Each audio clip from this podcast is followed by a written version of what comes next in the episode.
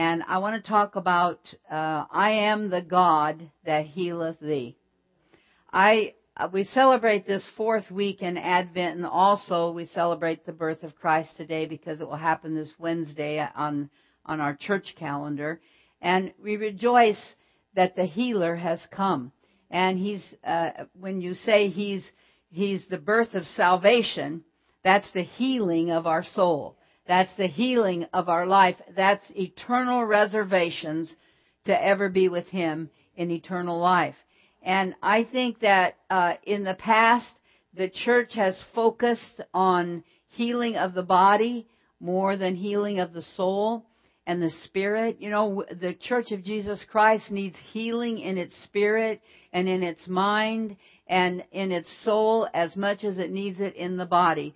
And if we would have preached the healing power of God as, for our mind and our soul and our spirit as strong as we preached it for the body, I don't know what would have happened, because God would have been so blessed to know that the first and foremost thing that he desires is the healing of our soul and our spirit.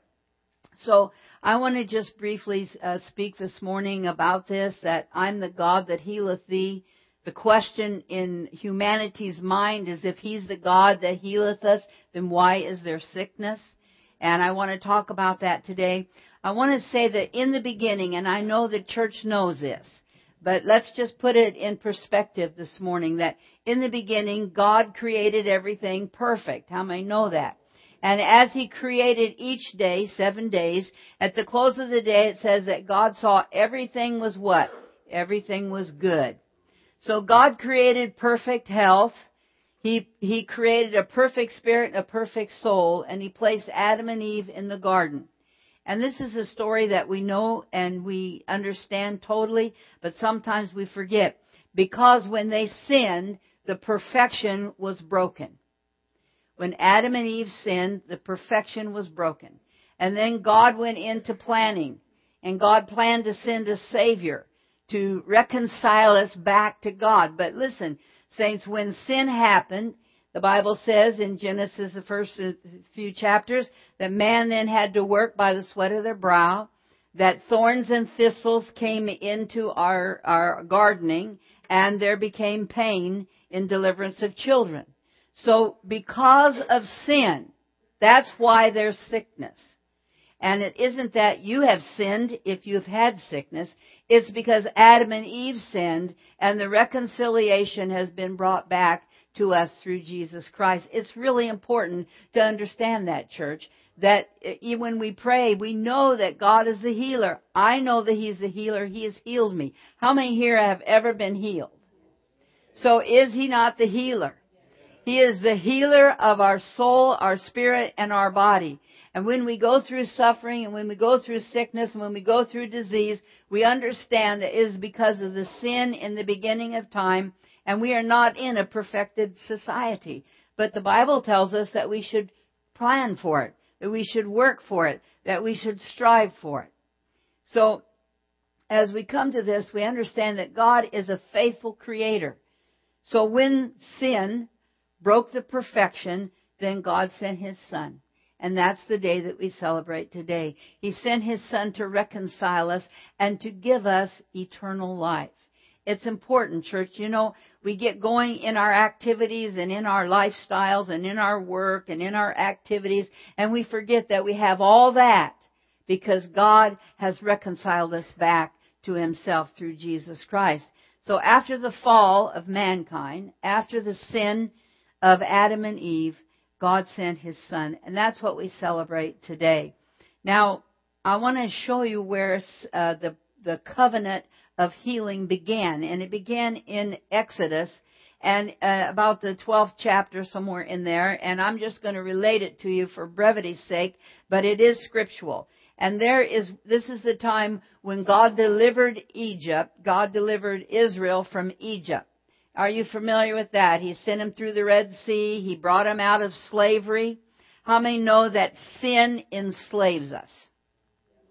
And so not only did he bring Israel out of the slavery and the bondage of Egypt. He has brought us out of the bondage of sin and wickedness. And even though our world is imperfect and our world still has sin and corruption, we have a security in Christ that there is eternal life if we accept Him into our heart and our life.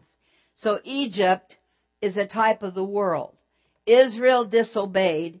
Israel got too close to the world, and Israel got in slavery. That's what happens in Christianity today. If we get too close to the world, we get enslaved by the things of the world, and we lose the strength and the power that God wanted to reconcile in us through Jesus Christ. So this is a well-known passage of Scripture, but you know, when we hear the strands of Silent Night like the ladies sang, and we come to the celebration of Jesus' birth, I want to point you to Exodus 12:42. Let's talk about a silent night. This is when God brought the Israelites out of slavery and out of bondage. And it's a night when He told them if they put the blood of the Lamb upon the doorpost, that's why we sang that song. About 25 years ago, we sang that song 12 times in this church, and God miraculously healed me. And I believe in the blood of the Lamb. It doesn't just heal the body, but it heals the soul. Because it says that He wants us to prosper and be in health. How? As our soul prospers. And I wish today that Christianity could see the prosperity of salvation. It's more important than the prosperity of material things. Two things that the church has emphasized in these last years, and that's the healing of the body and financial healing. But let me tell the church something. Greater than those healings is the salvation that God has brought to our heart. And greater is He that is given unto us than we could ever give back to Him. So there in Exodus, the 12th chapter, God brought them out. He said, put the blood of the Lamb upon the doorposts. And when the death angel comes, I will pass over you. The Hebrews celebrate this as Passover. And we believe in that because, you know, with the blood of the Lamb in our heart and life, then God has received us into His body and into His people. And we're a part of the Jewish people just as if we were born Jew, because we have been brought in through the blood of Jesus. Now, on this night, when they came forth, the death angel came over Israel, and he passed over those that had the blood of the Lamb on the door. And in our lifetime, if we ever face Armageddon, or if we ever face the end time, if we ever face those things, we have the blood of the Lamb on the doorpost of our life if you have salvation.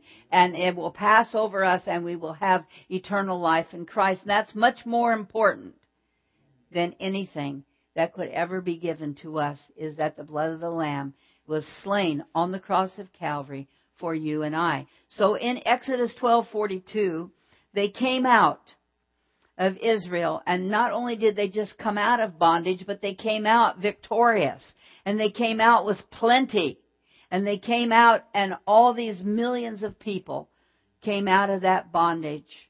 And the Scripture says here, it is a night to be much observed unto the Lord for bringing them out from the land of Egypt. This is the night of the Lord to be observed of all the children of Israel in their generations.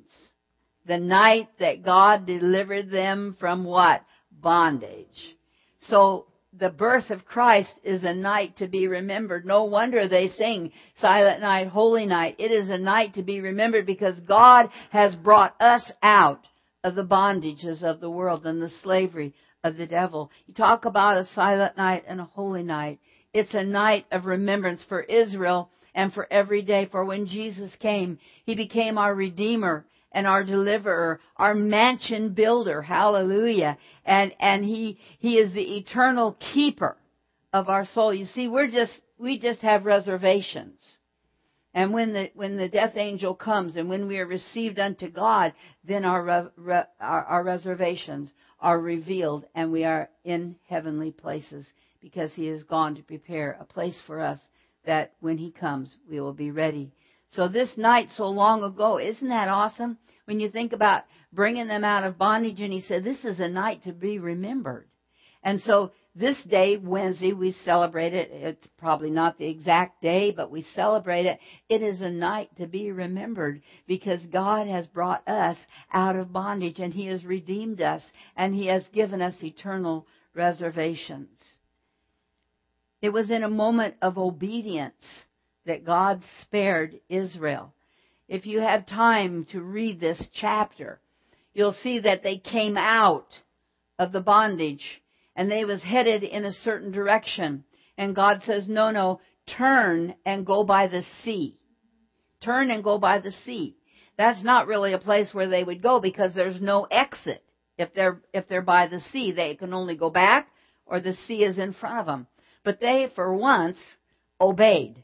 And they went and they lodged by the sea. And that's why God could perform this glorious miracle. Because when the enemy came behind them, they couldn't go back. The sea was in front of them. God performed a miracle, opened the waters and redeemed them and set them free and brought them forth into deliverance. Now everybody knows that the enemy came after them. How many know he always comes after you? But when they got into the midst of the deep sea, God delivered Israel and they were doomed. Exodus 12:23, it says, "For the Lord will pass through the Egyptians. And when he sees the blood upon the lintel and the doorposts, the Lord will pass over, and he will not suffer the destroyer to come into your house." If the devil could, he would destroy God's people. From beginning, he planned to destroy the Jewish nation so that there would be no Savior. But you know what? God delivered the Israelites. God delivered the Jews in Easter and Esther's season, and now we see him way in the beginning of time delivering them. He is the delivering God. And it's more important to be delivered, you know, of our spirit and our soul than ever our bodies. But healing was a way that he could be seen when he walked among men.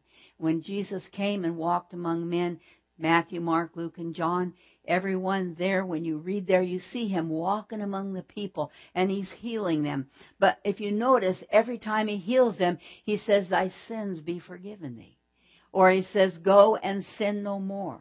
Or he says, "Thy faith has saved thee." You will see that when there's a healing of the body, there's always a salvation connected with it, because salvation is the most important entity of all. When we look at this, where the Lord said, "If you put the blood of the Lamb on the doorposts of your life, I will pass over you and the destroyer will not come in." We remember Revelation 12:10 and 11. And John was caught up into the Spirit. He said, "I heard a voice saying, 'Now is salvation and strength and the kingdom of God is come.'" And the last part of that says, "And the power of Christ, and they that overcome him," how? "By the blood of the Lamb, and by the word of their testimony, and they love not their lives unto the death." And church, that's where our healing is. It's in loving God and not being concerned about our life, because if our life is in Christ, it's going to be eternally with Him. God brought them out of bondage. God has brought us out of bondage. There are people in this congregation that can tell you the bondage that God has brought them out of and freed them and liberated them. And Exodus 15:26 is where we see that God is the healer. He said, "If thou wilt diligently hearken to the voice of the Lord thy God, and wilt do that which is right in his sight, and give ear to his commandments," Exodus 15:26, "and keep his statutes, I will put none of these diseases upon thee which I brought upon the Egyptians, for I am the Lord that healeth thee."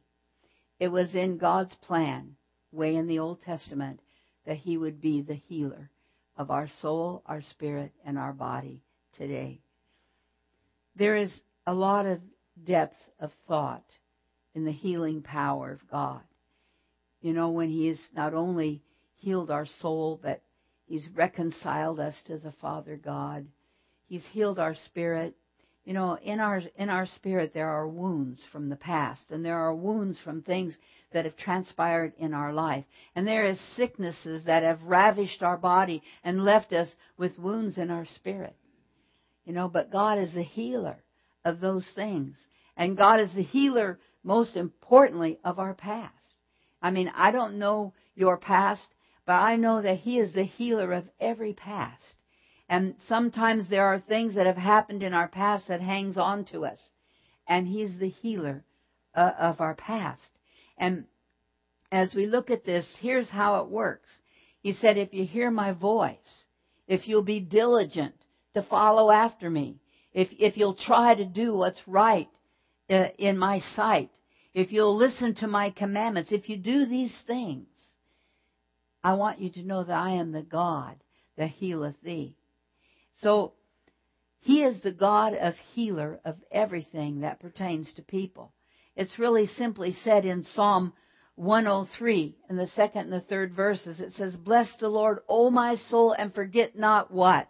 All His benefits, who forgiveth all our iniquities. Now notice what I'm saying to you this morning is that when you hear of salvation, you hear of healing.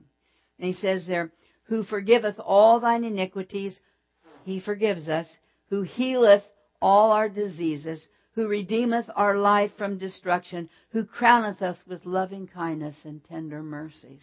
This is the whole gift package that God has for the body of Christ today. It's my prayer that God will arise in our midst. And not only has He healed our soul, but He will heal our spirit, and He will heal our body, because as we place our hope and our trust in Him, as we diligently seek Him. As we celebrate Jesus' birth this week, may we embrace His healing touch in our body, in our soul, and in our spirit. In Matthew 8:16, there it talks about Jesus, and it says, when the evening was come, they brought unto Jesus many that were possessed with the devils. And this has to do with the healing of the spirit. And you will find salvation, the healing of the spirit, and all those things together. Again, it says they brought many that were possessed with devils. And He cast out the spirits with His word. And He healed all that were sick, that it might be fulfilled which was spoken by Isaiah the prophet. He took our infirmities and bore our sicknesses. And what else does it say? And by His stripes we are healed. I wish the church of Jesus Christ could see that the healing of the spirit, healing of the soul, healing of the body is all the plan of God for His people. And it is not done by a terminology. It's not done by anything that you can do. It's done by the Word of God. You see that in this passage of Scripture. He did all this by the Word of God. So the greatest thing that can happen when we need to be saved is to get the Word of God in us. When we need our spirit man to be saved, or we need to be delivered from some oppressing spirit, we need to get the Word of God. And when we're sick and afflicted, we need to get the Word of God. It is the Word of God by which we're healed. Humanity has developed a great plan for healing if we do this or if we do that or if we have faith or we have this, you know, and all that is good, church. But the bottom line is He healed them by His word. Psalm 107 says He sent the word and they were healed. Today we think we need prayer lines and they have to be touched. And I believe in that. I believe in the laying on of hands. That's right. But when you can't do that, you can send the word, because the healing power of God is in the word. It's not in the technology or in the technical way that we've preached it over the years, that if you do this and this and this, God will heal you. No. You're healed by the word of the living God. There's been great conflict in the church about healing, and people have prayed and not got healed and then lost their faith. There is healing of sin. There's healing of hurts. There's healing for the body. in Acts 10:38, it says that God was anointed Jesus of Nazareth with power, and he anointed him with the Holy Ghost, and he went about doing good. And look at the last part of that scripture. It says, healing all that were oppressed of the devil, for God was with him. One thing that the church has been very short of teaching in Christianity is the healing from oppression and depression and spiritual entities that causes us to need to be delivered. Deliverance needs to be in the church, and deliverance needs to be in Christianity. So this morning, what I want to say to you, that if we follow in the footsteps of Jesus, often healing is coupled with touch of healing of oppression, the healing of demonic forces. Because listen, church, we are in a warfare. And sickness is not of God. Sickness is brought on because the Bible says that the devil came to rob, steal, and to kill. Is that true? So the sickness is put upon us. It's all about the works of darkness. And we have to know that by his word, we are healed. When Jesus prayed for the sick, he said, "Thy sins be forgiven thee." You remember the man that they cut a hole in the roof and they let him down on a stretcher to Jesus because they couldn't get to him? And the first thing that Jesus said to him is, "Thy sins be forgiven thee." Every time he healed with the power of salvation. That's revelatory to me today, church.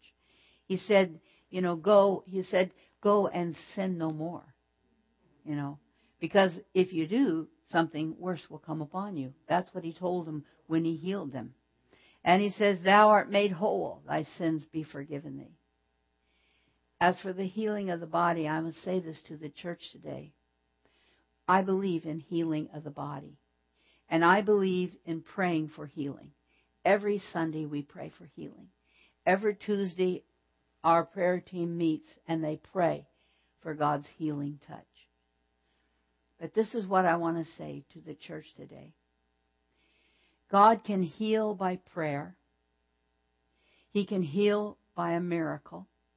He can heal by the doctor. The doctors can't have the knowledge if God doesn't give it to them. The Bible says in the last day, the knowledge of the Lord shall fill all the earth. The doctors know more today than they've ever known. I mean, they can take your gallbladder out and never cut you open. That knowledge has been given by God. So the third thing is that God can heal through the doctors and the meds. And the fourth thing, God can heal eternally. To be absent from this body is to be present with the Lord. It's important to know that, church. There is an identity with the Lord's sufferings. There is an identity with the Lord's sufferings. And we can identify in various ways. But sometimes when we are overcome with sickness, we identify with the Lord's sufferings. We give it unto him, and we trust that he knows what is best for us. The book of Isaiah, and I'm coming to a close this morning because I want you to hear what I'm saying. The book of Isaiah, it's the book that prophesied that a virgin would conceive and that the Son of God would be born. It's a very, very important book. And Isaiah wrote in the 33rd chapter in the 24th verse, and this is eternity. I'm talking about eternity now. It says, "The inhabitants the inhabitant shall not say, 'I am sick.'" This is in the Bible. I'm like, what? I looked at it twice. But, of course, this is eternal life. And it says that the inhabitants, when we get to eternity, we will not say, "I am sick." Because it says there that the people that dwell there are forgiven their iniquity. Now, the revelatory thing there, if you can hear this morning, is that, you see, if you say you're not sick, it deals with salvation. It deals with the soul. It deals with iniquity. It deals with affliction. It's so important. I need much more time to explain to the church the feelings that I have regarding the healing of our body. Jeremiah 17:14, he says, "Heal me, O Lord, and I shall be healed." And what does he say? "Save me, and I shall be saved, and for thou art my praise."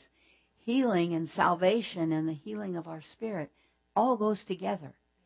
Isaiah 35:3-4 for closing scripture says, "Strengthen ye the weak hands and confirm the feeble knees.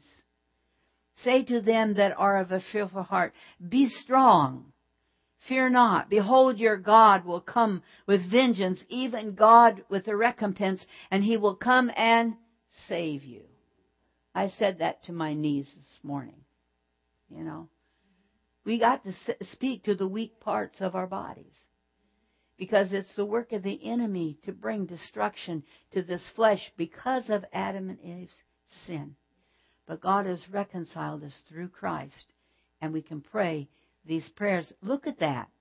"Say to them that are of a fearful heart, be strong, fear not. Behold, your God will come with vengeance, even God with a recompense, and he will come and save you."